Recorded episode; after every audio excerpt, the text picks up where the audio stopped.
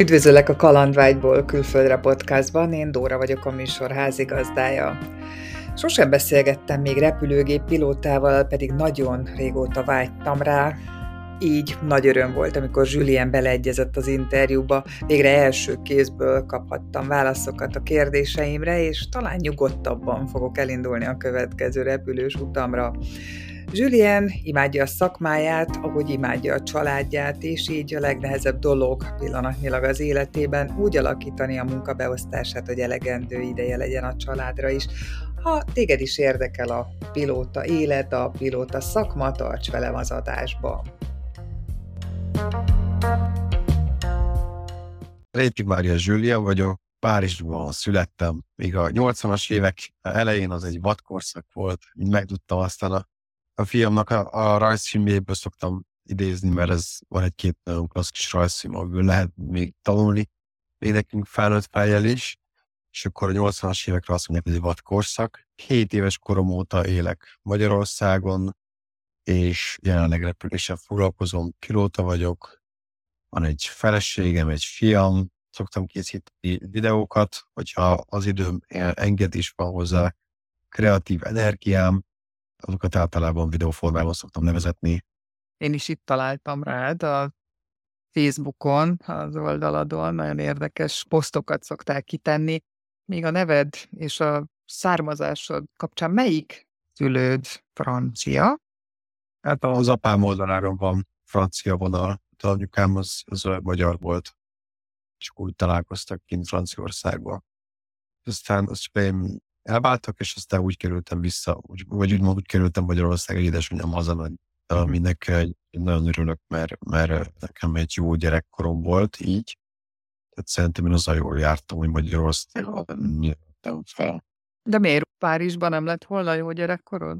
Én beszélem a nyelvet, de így nem tudok annyira azonosulni a, a franciákkal érzelmileg, mint a magyarokkal, úgyhogy nem mondom, hogy Magyarországon minden tökéletes volt, és könnyű gyerekkorom lett volna, de úgy gondolom, hogy ahogy azáltal, hogy Magyarországon nőhettem föl a magyar nyelv kebleiben, nekem ez többet tudott adni, mint hogyha Párizsban növök föl. Én egy ilyen nagyon um, arisztokratikus, um, gazdag, ilyen snob környéken kezdtem az életemet, és hogyha ott maradok, akkor valószínűleg nem olyan lennék, mint amilyen ma vagyok, és valószínűleg kevésbé szeretném azt, aki vagyok, mint aki ma. Nyilván, hogy félreértés ne essék, hogy sok munkával jár az, hogy elfogadjam önmagamat, de azért szerintem ez, ez így, tehát a magyar nyelvet szerintem nekem rengeteget adott azért, hogy legalább a felé tudjak tendálni, aki szeretnék lenni. Úgyhogy például, hogyha beszélek franciául, akkor teljesen más ember is vagyok. A francia nyelvekkel másképpen gondolkozol, ugye, vagy ahány nyelv, annyi ember szokták ezt mondani is.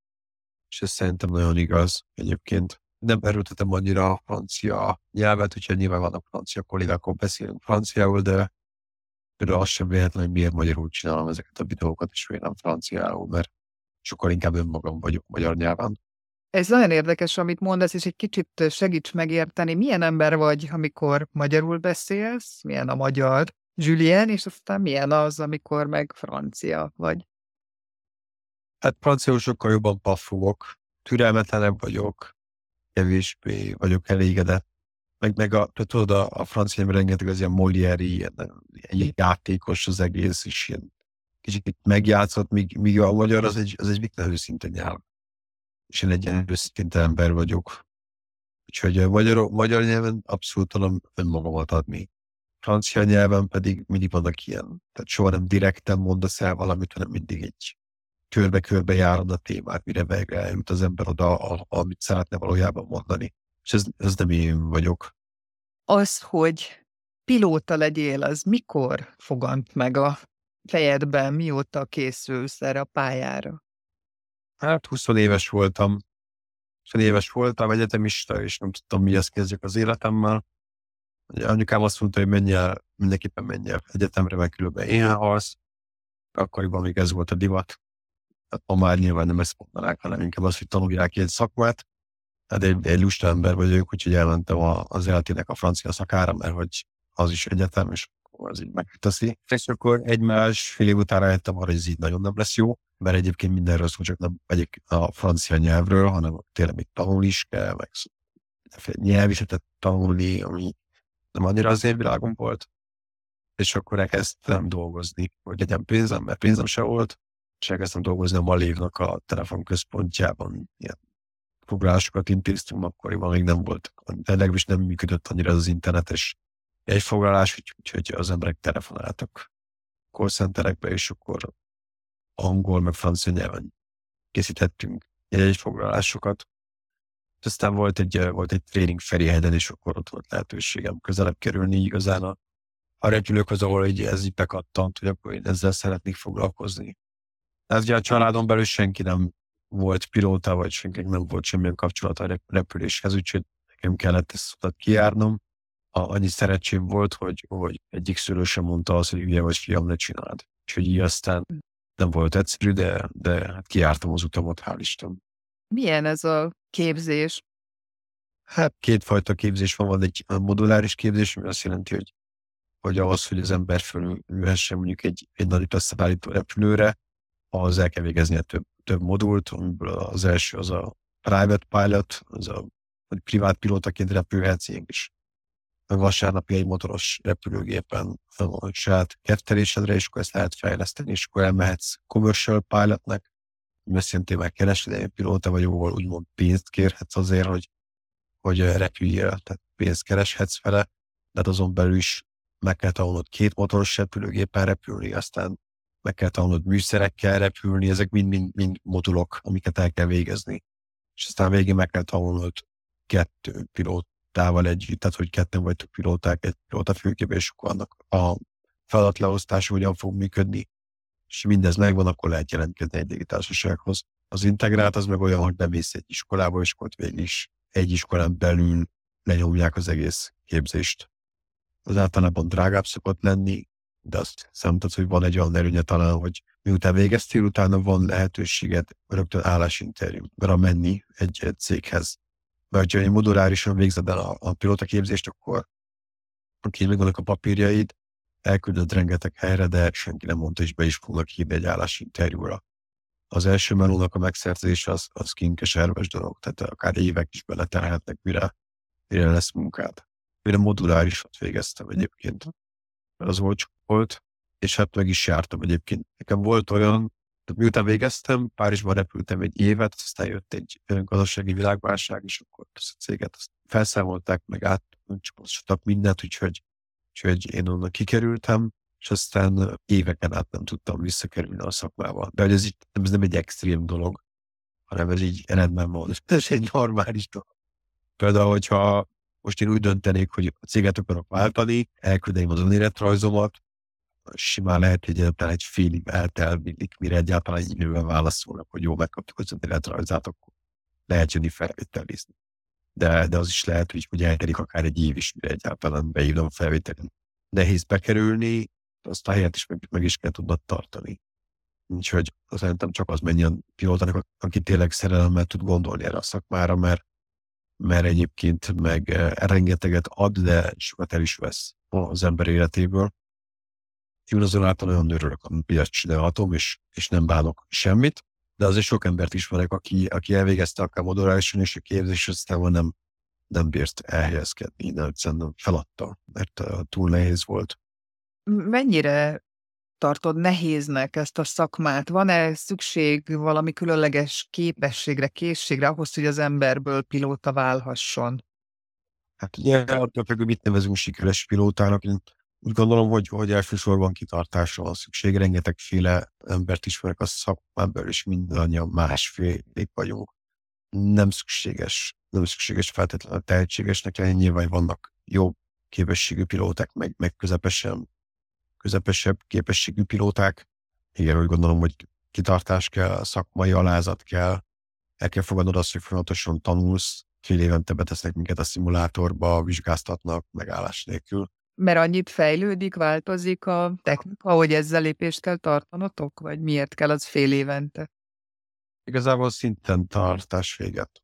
Az ember azért arról tudod, és hétköznapi szinten repül, repül, és jól csinálja a dolgát, csak éppen azt is azt hiszi, hogy, hogy tud, és közben, hogyha leültetik, hogy akkor itt van egy, egy vizsgasor, és akkor old meg a falatokat, akkor rájösszön, hogy ilyet ezt elfelejtettem, és akkor jó, hogy az ember felfrissíti a, a tudását. A szimulátor az meg egy, az meg egy fantasztikus dolog abban a szempontból, hogy aztán tényleg mindent lehet szimulálni. Tehát nem akarok dramatizálni felszállás közben a kolléga az, az nem tud már repülni, mert nincs magánál mondjuk, és akkor közben kigyullad egy hajtómű, és mondjuk előtte, előtte meg a helynyek sok old meg. Tehát nyilván a, a valós életben ilyen nem, nem nagyon fordulhat elő, legalábbis ez a három így együtt azért. Úgy gondolom, hogy szinte lehetetlen kategória, de egy szimulátorban ezt meg tudjuk csinálni, és akkor lehet gyakorolni, és akkor egy, egy sokkal magasabb szinten tudunk ennek köszönhetően, mint amit aztán valóban a hétköznapi szinten kell hát majd megoldani, hogyha bármiféle gond van. Az is igaz, hogy egy szimulátorban tudjuk, hogy, hogy szimulátorban ülünk, és mondjuk a valós életben pedig az, az megint egy másik stresszfaktor, de igen, fél évente vannak ilyen szimulátorok ahhoz, hogy egyáltalán megnézzék, hogy, hogy azon a szinten vagy, hogy tovább tudjál dolgozni, vagy nem, akkor le is vehetnek a járatra. Ketten ültök a pilóta fülkében, van a kapitány és van a első tiszt. Azt szeretném kérdezni, hogy hogyan oszlik meg a felelősség, mi a munkaleosztás egy ilyen duó esetében, mint amilyen a repülőgép vezetés? Hát ugye a, maga a kapitány az felel a járatért, ugyanakkor úgy felel a járatért, hogy mindenki mást bele kell vonjon a döntéseiben. A nagy klasszikus az az, hogy repülés előtt mindig megbeszéljük, hogy mennyi üzemanyagot vigyünk. És hogyha mondjuk az első tiszt, aki mondjuk vagyok én, azt mondja, hogy én többet szeretnék, akkor mindig a, mindig a biztonságosabb, a konzervatívabb irány felé visszük a, a, a döntéseinket. Magában egyébként a repülésben mindig van egy pilot flying, egy pilóta, aki repül, repülőt, és van egy pilot monitoring, aki figyeli azt, hogy a, a másik kolléga dolgozik, aki éppen nem repüli a repülőt, nem figyel, az emellett rádiózik és papírmunkát végez, és akkor attól függően mindig megbeszéljük, hogy melyikünk repüljön, és melyik legyen a másik figyelő pilóta. Tehát ugyanúgy az első tiszt is repüli a repülőgépet, hogy felszállunk, leszállunk. És amikor, amikor úgymond repüli az első tiszt a repülőt, akkor ő maga dönti azt, hogy a fixálni az meg bár, bár, bármit, hogy a, a maga a repülés menedzsmentjét, azt ő, ő fogja irányítani. Nyilván, hogyha bármi eltérés van, ami, ami már esetleg a, a normalitás felé vihetné a repülést, akkor a kapitány közbeszólhat, de ez fordítva is így van. Szóval, hogyha ugye, hogy a kapitány csinál valamit, ami nem odavaló, akkor az első tisztek kötelessége azt, azt korrigálnia. Úgyhogy ez, ez így nagyon jó ki van találva egyébként az a rendszer. Ugye azért vagyunk ketten, hogyha valamelyik hibázik, már pedig mindig vannak ilyen mikrohibák, ez teljesen normális, akkor a másik az kiszűrje. És akkor így aztán minimalizáljuk a főkében megtörtént a lehetőségeket. Mit tudnál mondani egy olyan embernek, aki fél a repüléstől? Én félek a repüléstől, nagyon nem szeretem, és mondjuk azon túl, hogy hát repülő még nem maradt fent a levegőbe, mert ez nem megnyugtató, közlöm azokkal, akik ezzel szokták nyugtatni. Körülöttük épp pánikoló utasokat, szóval mivel tudná megnyugtatni engem, hogyha mondjuk hosszú repülőútra készítek. Például az, hogy én az óceánt átrepüljem, ez, ebbe bele se merek gondolni, mert még egy szárazföldi út során, a bármi vészhelyzet van, hát le lehet tenni a gépet a legközelebbi repülőtéren, de mondjuk mi a helyzet, ha az óceánnál ki a baj?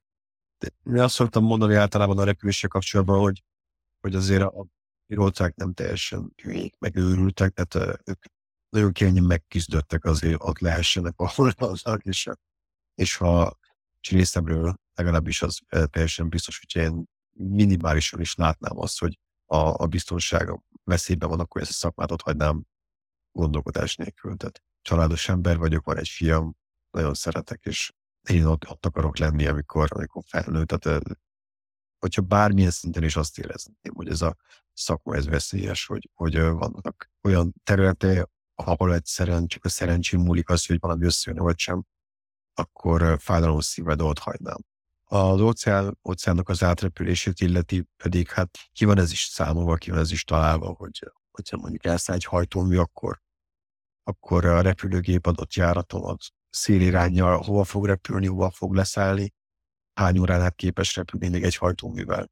Az, hogy kettő hajtómű leálljon, hát az egy hajtóműnek a leállása is azért egy, egy bravúra. Tehát, hogy az is nagyon-nagyon ritka. Az, hogy kettő hajtómű leálljon, az aztán meg végképp.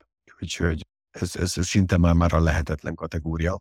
A mai világban azt nézzük, hogy hány szállító repülőgép repül folyamatosan van stop, és talán évente egyszer hallani arról, hogy hogy van egy, egy ilyen nagyobb szerencsétlenség, de talán még annyi sem, hogyha egy hajtómű elszáll, akkor, akkor a repülőgép ugyanúgy tovább tud repülni, igaz nem azon a magasságon, nekem valószínűleg süllyedni egy kicsit, de ugyanúgy teljes biztonsággal ki tud térni egy olyan, egy olyan repülőtérre, egy olyan irányt véve, ami, ami a szárazföld felé viszi a repülőgépet. Úgyhogy tudom, hogy tudtad könnyű azt mondani, hogy, hogy ne aggódjon az ember, mert, mert az ember tudja, és akkor is aggódik, mert itt vagyunk összerakva. Megértem azt, hogy, hogy nehéz lehet az, hogy az ember ott ül egy kapszulába, és tehetetlen, de talán tényleg az a tény, hogy, hogy mi ott elől nagyon szeretünk élni, és mindent megteszünk azért, hogy, hogy minden rendben menjen, és hogyha nem lenne biztonságos, akkor nem, nem lenne egy akkor nem lenne túl kedves lett, akkor az emberek nem, nem ülnének be az iskolapadból, nem adnának ki több millió forintot a képzésre.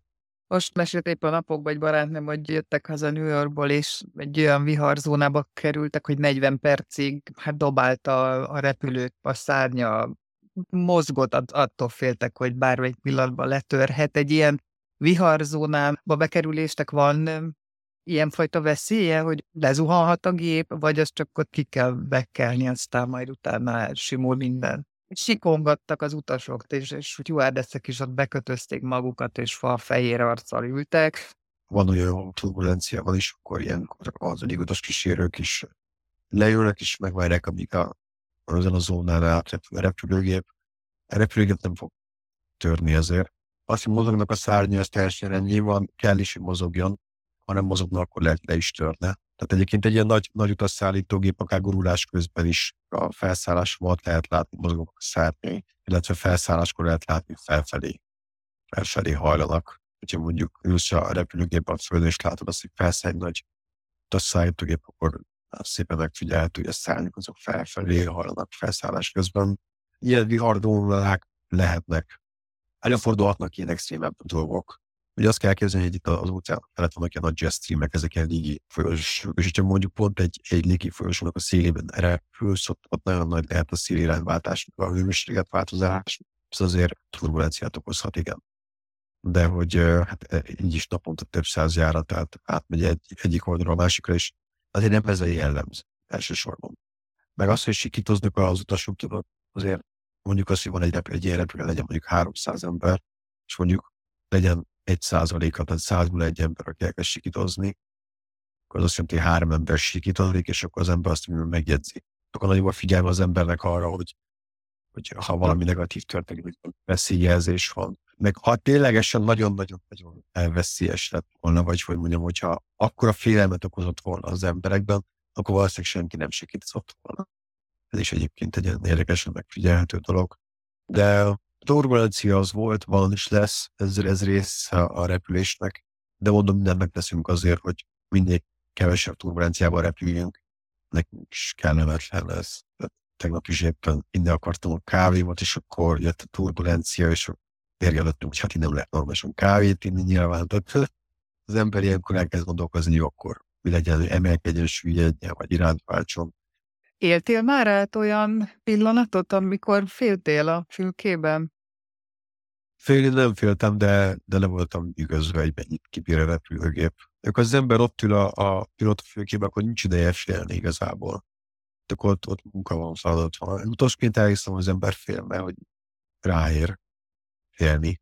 De amikor ott, ott vagy, akkor a pilóta fülkében, akkor dolgozol, és nem igazán élsz rá arra, hogy, hogy az érzésédnek itt teret adjál, meg azért valamilyen szinten ott a rutin, tehát ha az ember állandóan repül, akkor megszokja azt, hogy, hogy ez része lehet. Belgium felett voltam egyszer egy ilyen komolyabb viharban, de mert egyszerűen kikerülni, hogy át kellett, át kellett repülni rajta, és aztán még a, reptére érkezve is hatalmas voltak, hatalmas szélvekések voltak, és akkor át is kellett startolnunk. Ritkán előfordul az ilyes. De hogy az a repülőgép arra van kitalálva, hogy repüljön igazából mérnökök, akik ezeket a repülőgépeket kitaláltak, azok fantasztikus agyak egyébként ők. Ők az igazi hősök, akik ezt eh, képesek voltak úgy kialakítani, amilyenre kialakították a repülőket. De minden kibír. Melyik a veszélyesebb manőver, a fel vagy a leszállás? Leszállás az veszélyes ezzel akartam kiegészíteni a kérdés, hogy én a landolást jobban szerettem, mint a felszállás, mert vagy a felszállás, mert mindig van egy ilyen, hogy felérünk egy bizonyos szintre, és te azt érzem, hogy zuhan a gép egy pár száz méter, biztos így is van, az amúgy miért van? Nem feltétlen. Maximum esetleg az lehet, hogy, hogy felszáll a gép, és aztán a gépnek az óra egy picit lejjebb kerül, hogy elkezdjen gyorsulni, és lehet, hogy azt érzed, hogy zuhan a gép, de nem zuhan egyáltalán. Lehet nyilván egy kis turbulencia, de nem fog több száz méter zuhanni a gép. Tehát ez, ez a gép ilyenkor ez, ez mindenképpen felfele száll, esetleg gyorsít, és akkor van egy, van egy olyan szakasz a felszállás, amikor elkezd gyorsulni a gép, és lehet, hogy azt érzékeled, hogy lefele megy a gép. De nem. Egy tök érdekes dolog, de így, a, hogyha nézel a reklámjait, akkor mindenhol leszálló gépeket látsz, mert hogy szívesen az megnyugtatóbb, hogy a repülőgép már mondolt is föld, földet ért. Úgyhogy emberek általában leszállást szokták kedvelni. Hát a oldalás az technikás, nyilván az ember, hogy teszi le a gépet, ez több munkát igényel, mint a felszállás. Ugye a felszállásnál tartani kell a pályának a közepét, eh, illetve hát lehet oldalszeres felszállás, arra kell ügyelni, meg jó, hogyha mondjuk elszáll egy hajtó, vagy az is megterhelő lehet felszállás közben, de azt is mindig lebriefingeljük arra, és mindig felkészülünk. Bármikor elpattanhat egy hajtó, és akkor arra hogyan fogunk reagálni. A leszállás ugye az meg manuálisan szállunk az esetek 99%-ában. Előfordul az robotpilóta teszi le repülő, de, de szinte mindig a pilóták teszik le a repülőt. Hát az, az melósabb nyilván. Az mitől függ? Miért nem bízzatok a robotpilótára? Miért van azt, hogy ilyen sok esetben manuálisan teszitek le? Több, több. És az első az az, hogy, hogy mi azért még jobban tesszük le, mint a robotpilóta. Legalábbis ezen a géptípuson, amit én repülök. A második ok az az, hogy szeretjük letenni a repülőt, tehát ez mindig egyfajta ilyen, amin shot, hogyha, hogyha leszállsz, akkor mindig utána jó érzed magad, hogy tetetted le a gépet, nem tudom, mintha benyomtál volna egy féltába a csokit, illetve a harmadik oka az az, hogyha mondjuk a pilóta feladja magát, nem tud leszállni, és mondjuk a pilóták meg nem, nem gyakorolják a leszállást, akkor egy ilyen hát érdekes helyzetet tud létrehozni. Mindenképpen fontos az is, hogy mi is gyakorolt pilóták legyünk, és tudjuk azt, hogy hogyan kell letenni korrektan szépen egy repülőt. Említetted a géptípust. Milyen típusú repülőgépen vagy, és melyik légitársaságnál? Az Airbus A220-as repülőgépen repülünk, az Air Baltic-nak repülőgépen. Hogy tudsz egyszerre ennyi gombra figyelni, és hogy mindig tudod-e, hogy melyiket kell nyomogatni? Hát ez is elég ijesztő, amikor az ember benéz egy pilóta fülkébe, és tehát millió meg egy gomb. Hát az a gép, amit én repülök, az, az jelenleg a, hát igen, így a, a leg, legmodernebb összeállító repülőgép így a Földön, úgyhogy ez már egy viszonylag letisztult pilótafülke, de megvan az, hogy vagy mikor mire kell odafigyelni. Ez kicsit olyan, mint az autóvezetés igazából, hogy beülsz az autóba, becsatolod az övedet, beintod a, az autót, kirakod az indexet, lenyomod a kuplumot, rakod egyesbe, felemeled a kuplumot, lenyomod a gázt, kinézel jobbra, elindulsz, hát hogy, hogy vagy parsz. Hát, hogy ezek mind-mind automatizált dolgok. Nem mondom azt, hogy mindig minden automata nálunk, de, de hát mi ránézünk, és azon látjuk azt, hogy szépen egységekre van bontva, hogy melyik gombok hol vannak, és hogy mikor melyiket kell használni. Ez, ez egy munkaeszköz, mint egy hangszer igazából. Most egy, egy zongorista, és ott van rengeteg billentyű, de tudja azt, hogy melyik billentyű milyen hangot fog kiadni, és hogy mikor kell azt leütnie. Szerintem ez időkérdés, egy gyakorlás kérdés ahhoz, hogy az emberek az agya erre ráálljon.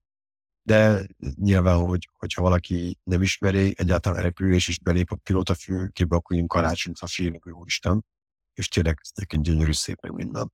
De az, aki minden nap ezzel foglalkozik, az rögtön látja azt, hogy nem csoportokra vannak osztva, osztva ezek a, ezek a gombok, nem össze-vissza randomban, így aztán még hogyha rikán is használunk egy-egy kapcsolót, azt is viszonylag hamar megtaláljuk, mert rögtön tudjuk, hogy merre keressük.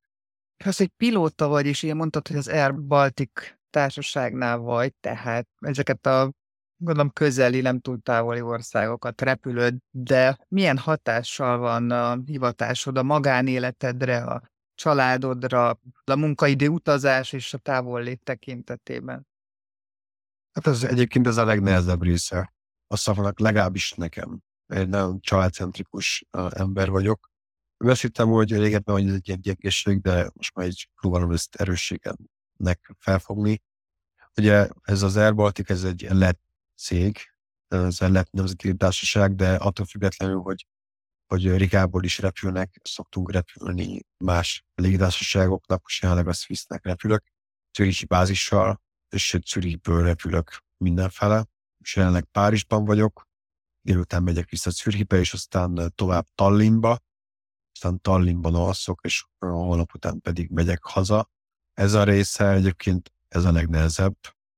Azonáltal megtaláltam a kiskapukat, hogy hogyan tegyem könnyebbé az életünket. Van arra lehetőség, hogy kivegyek fizetés nélküli szabadságot. Nyilván akkor ez viszont a fizetésemet csökkenti le elég erősen, de az időmet azt többre értékelem. Főleg most így ezekben az években, amíg a, a, a fiam még picike, az ez a rész, ez, ez tényleg egy, egy kihívás, és hosszú távon nem is tudom, hogy, hogy ezt így akarom-e csinálni. Mondjuk azt, hogy nyitott szemmel járok, figyelem a piacot, hogy hol milyen lehetőségek vannak, mert nyilván azon a legegyszerűbb történet, hogyha mondjuk budapesti bázisról tudnék repülni, és akkor minden, minden este otthon aludhatnék, de ennek azért van több oka is, amiért ez nem így van. Az első az az, hogy, hogy nem Budapesten lakunk, hanem a Hódmezővásárhelyen, tehát nekünk otthon otthonunk. Hogyha egyébként úgy alakítanám, hogy is mellett lakjunk, akkor az, az mindenképpen egy nagyobb hitel történhetne csak meg. Aztán senki nem garantálja, hogy budapesti bázisra tudok repülni. Tehát ugye hogy a Budapesten van a Ryanair, meg a, meg a Vizer. A Vizernél gyakorlatilag most már azért lassan elérek ahhoz, hogy, hogy kapitány legyek egy-két éven belül attól függően, és aztán kapitányként meg elküldenének valószínűleg egy, egy külső bázisra, ahonnan 7-8 évre lesz újra egy budapesti bázisa az embernek, tehát a vizert ezt nem látom alternatívaként. A Ryanairnél még mindig tartok, mert a Ryanair az az a fajta cég, aki akármikor, akármilyen bázist bezárhat, és akkor ha most bezárják a budapesti bázist, akkor megint ott vagyok a parcokat, tehát nem, hát akkor megint nincs a budapesti bázissal munkám, úgyhogy most jelenleg ez, ez a ingázós életmód, ez, ez ami leginkább kivitelezhető, és talán ez is fog maradni. Egyébként csak egy, lehet, hogy egy olyan, egy olyan céget kell megtalálnom, ahol könnyebben tudok ingázni, illetve jobb beosztást kapok. Ha mondjuk úgy tudnék ingázni, hogy autóval, hogy nem repülővel, az már egy fantasztikus dolog volna. De hogyha kapnék olyan beosztás, hogy, hogy legyen időm otthon is lenni, de hogy nem csak menni ingeket most, hanem ténylegesen jelen is lenni, az ugye, az ugye azt hiszem egy, egy fantasztikus dolog lehetne.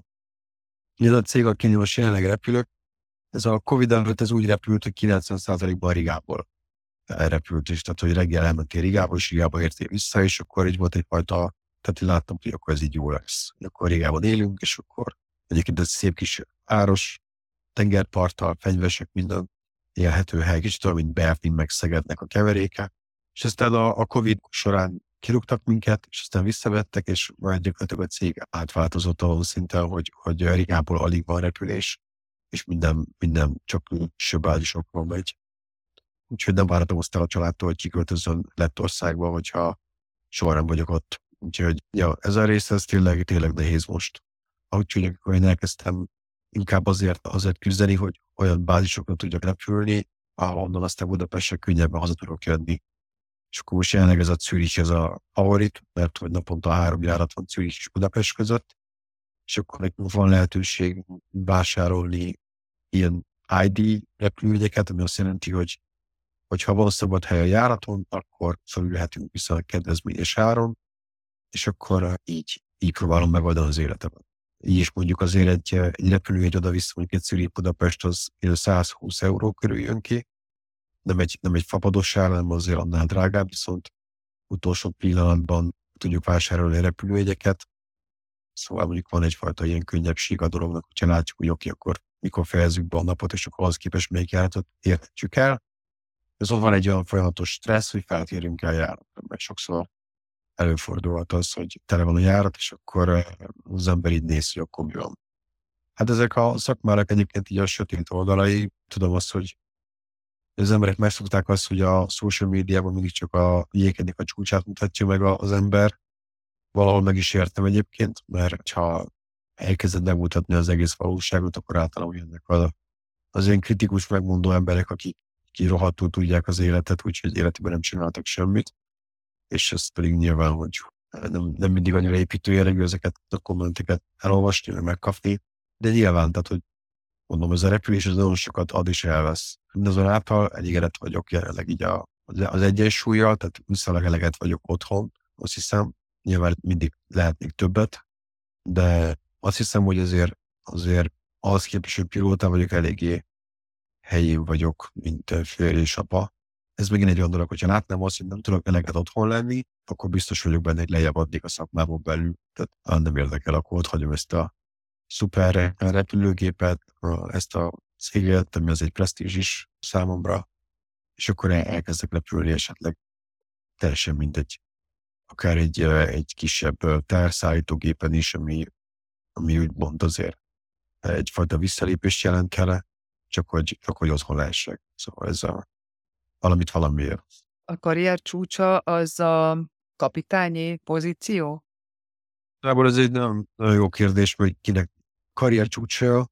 Én soha nem akartam utazszállító repülőgépen ülni. Mindig úgy kezeltem az életemről, hogy magángépen fogok kapitány lenni két hét munka, két hét szünettel, de aztán úgy jött az élet, hogy, hogy fölkerültem egy ilyen repülőre, és már látom azt, hogy az emberek miért ilyenre akarnak ülni. Sokkal struktúráltabb, sokkal könnyebb életed van, mert rengeteg az ember, aki mögötted dolgozik, aki összerakja a repülési tervektől kezdve mindenre gondolnak, és úgy van csak olyan dolgokban, hogy, hogy repülj. Az, hogy mekkora az utasszállító, vagy hogy utasszállító, vagy terszállító, szerintem az, az körülbelül mindegy. Tehát ugye van, aki mit tudom én, szeretne 747-es Boeing-en, ugye ez a hatalmas terszállító gépet kapitány lenni, lehet ezt is csinálni, de mindenki megvan az ára egyébként. Tehát attól függően, milyen repülőgépen repülsz, mindig van egyfajta roster, egyfajta beosztás, amit kapsz ehhez. Engem annyira nem is érdekel a gép típus, hanem inkább az, hogy milyen életet ad, milyen beosztást kapsz. Akár egy, egy cégen belül is, hogyha mondjuk van kettő géptípus, attól függően, melyik gépen ülsz, olyan beosztásod lehet, hogy ég és föld a kettő igazából. Beosztásba egyáltalán tudsz beleszólni? Olyan szinten bele tudok szólni a, a beosztásba, hogy meg tudom mondani, hogy most jelenleg Zürichből szeretnék repülni. Akkor próbálom mindig úgy kialakítani, hogy tudjak is ingázni Budapestről egyenesen Zürichbe. Ezeket úgy hogy layover ezeket úgy alakítják ki, ezeket az utakat, hogy ezek ilyen 5-6 napos utak.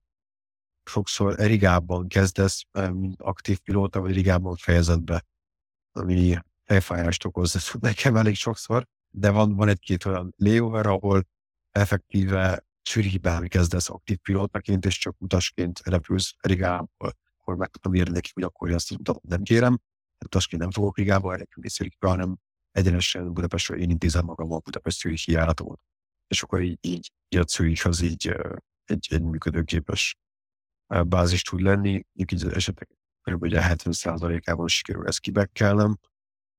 De például most van egy Erigából repülésem az ó közepén, lesz egy olyan nap, amikor repülök Riga, Isztambul, Isztambul, Rigát, és másnap pedig egy Helsinki, Riga, Riga, Helsinki, ami nagyon rövid út, és ásul éjszakai, tehát 11-kor indulunk este, és éjfélre ott vagyunk, és reggel négykor megyünk vissza Rigába körülbelül, és akkor ilyen fél hatra vagyunk Amerikában, hogy nagyjából, és akkor ezeket úgy hívják, hogy short night stop, és akkor szállodában az, egy pár órát.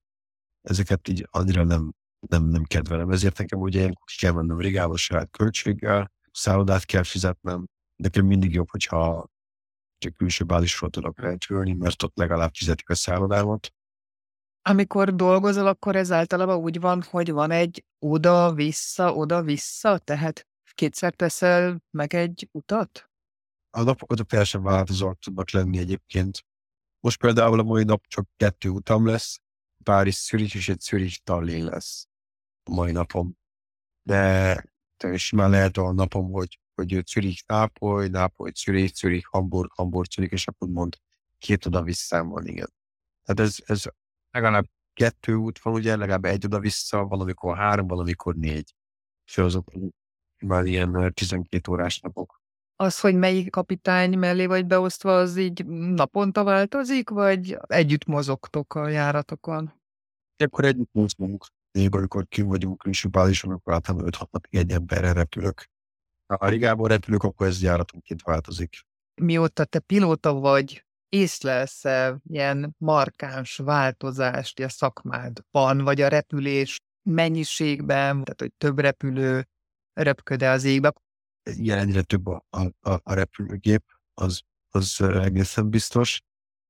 Illetve úgy gondolom, hogy a, a fizetések viszont egyre kevesebbek.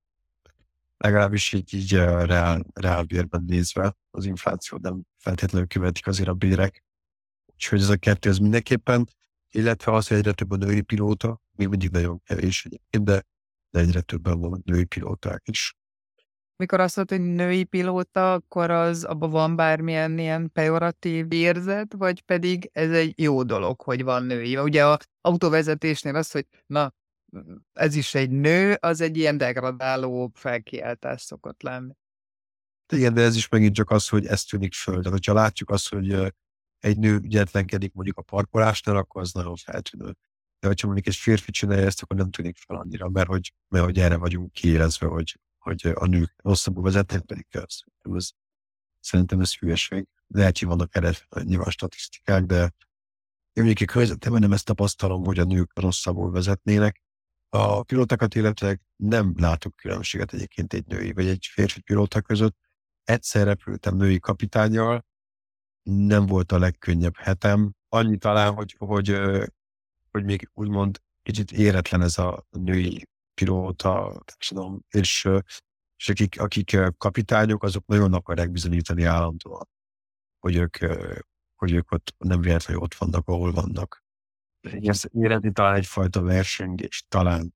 De mondom, én csak egy nővel repültem eddig még, és azért ebből nem lehet így leszűrni bármit is. Női első tiszteket pedig ismerek egy Rahádlit, és tök jó fej az összes, szóval az előbb említetted a béreket, egy ilyen hozzávetőleges összeget, csak hogy sejtsük azt, hogy, hogy egy pilóta mennyit keres, tudnál-e mondani?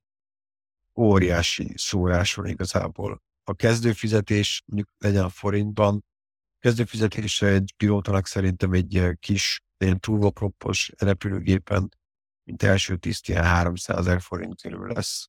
És mondjuk, hogyha a Lufthansa-nál vagy, és 747-es kapitány nyugdíjas éveid előtt, akkor meg fogsz keresni ilyen havi 5,5-6 millió forintot. Szóval óriási az, hogy, hogy mekkora bérkülönbségek vannak. Általában egyébként egy, egy utasszállítón egy első tíz keres mondjuk 4000 eurót, és egy kapitány pedig fog keresni mondjuk 7000 eurót körülbelül. Majdnem duplája. Hát körülbelül. Igen, igen. De ez változó, tehát lehet, hogy egy első tíz többet keres egyébként. Egy kapitány kevesebbet keres. Hát például nekem van egy olyan ismerősöm, aki most egy kapitány, és első tisztként többet keresett. Az utolsó első tiszti fizetése az magasabb volt, mint az első kapitányi fizetése. Szóval azért ez eléggé ingadozó tud lenni, attól függően mennyit repülünk. Itt a repült órák a lényeg mindig. Minél többet repül egy pilóta, annál többet keres. Hogyan látod a repülés jövőjét? Vársz-e bármilyen technológiai fejlesztés, például a fosszilis üzemanyagról várhatóan át fognak-e térni mondjuk a hidrogén hajtásra? Vannak-e már ilyen hírek a szakmádban? Minden egyes fejlesztés egyébként a, a repülésen belül ez egy dicséretes dolog, de azért is reméljük, hogy a két pilótás repülés az nagyon sokáig meg fog még maradni ha más nem azért, mert hogy egyik pilóta az, az valamiért nem tud repülni, mert rosszul van, akkor egy, egy másik pilóta még a fedélzeten, aki leteszi a repülőgépet. Mindenféle más technológiai fejlesztés pedig nyilván azért fontos, mert árverseny van, minden kevesebbet fogyasztja repülőgép, annál nagyobb profitot tud generálni egy adott cég. Nehezen újítanak, így a gyakorlatban már, tehát egy utasszállító repülőgépen olyan hajtóművek legyenek, az elengednek sok-sok évnek a a munkájás tapasztalata. Előbb tudnám elképzelni azt, hogy mondjuk terszállító repülőgépeket tegyenek fel ilyen hajtóműveket, de ott a terszállításon még akkora a profit margin, nem véletlen az, hogy a terszállító repülőgépek azok általában öreg repülőgépek, mert teljesen mindegy, sem nem mérvadó az, hogy mennyit fogyaszt az a repülőgép. Mert így is úgy is profittal fogják lezárni azt az adott utasszállító repülőgép olyan sokkal kisebb a profit margin, mint egy terszállító repülés során. És úgymond a terszállítás nem igényel akkor a fejlesztést ahhoz, hogy működőképes legyen, mint mondjuk utasszállítás. Szóval szerintem az utasszállítás nem ott van a légügyi hatóság, aki mindent sokkal nehezebben, tehát azok lelassítják ezeknek a fejlesztéseknek a, a, a folyamatát, főleg a, a, az implementálását aztán a gyakorlatban, hogy azok hajtóművek tényleg felkerülhessenek adott repülőgépre. Csak mindig vannak új, új hírek, persze. Én életemben nem beszélgettem még pilótával arról, hogy milyen fejlesztések vannak, és hogy mi lesz, meg hogy lesz, mert mert a jelenben élünk. De nyilván bármilyen volt. Van-e valamilyen repüléssel kapcsolatos érdekesség? Van-e egy olyan, olyan repülési élményed, amit így megosztanál a, a hallgatókkal? Hát igazából mindig ilyen, ilyen mikro pillanatokat uh, tudok is felidézni. Uh-huh. Őket is próbálok is aztán meg, megosztani a felületeimben a, a repülésnek maga, azok a pici apró, azok a szépségei. Párizsban repültem még a, a karrierem elején, és ott akkor emlékszem, hogy volt egy baleset, ami miatt nem tudtam kijönni a repülőtérre időben, és aztán kértem végül, elértem a, a kis magángépünket, Párizsból repültünk Genfbe, és emlékszem, hogy, hogy azért volt ez a járat is, mert maga az utas is lekéste a Párizs-Genfi Air France járatát, pontosan emiatt a dugó miatt, ami kialakult, és akkor úgy döntött, hogy magángéppel fog repülni. Mert hogy megtehettem, miért ne? Én is ki a repülőtérre, és aztán amikor kértem a Le Bourget repülőtér, ami a magángépes, egy nem a régi repülőtér, eh, de ma már csak ilyen magángépek használják, és futottam a, a kapuhoz, véletlenül neki mentem egy, egy gyereknek, hát nem, nem nagyon, de egy kicsit. És elnézést kértem, és így felnéztem, és láttam azt, hogy John Travolta volt a, a tető is ott volt, szerintem valamelyik gyerekét sikerült elsodornom egy kicsit. Úgyhogy ez egy ilyen, ez egy ilyen vicces dolog de azonáltal egyébként folyamatosan készítek felvételt a repülésekről, és akkor mindig próbálom a legszebb részeket így kivágni és fölrakni, mert ez egy klassz dolog.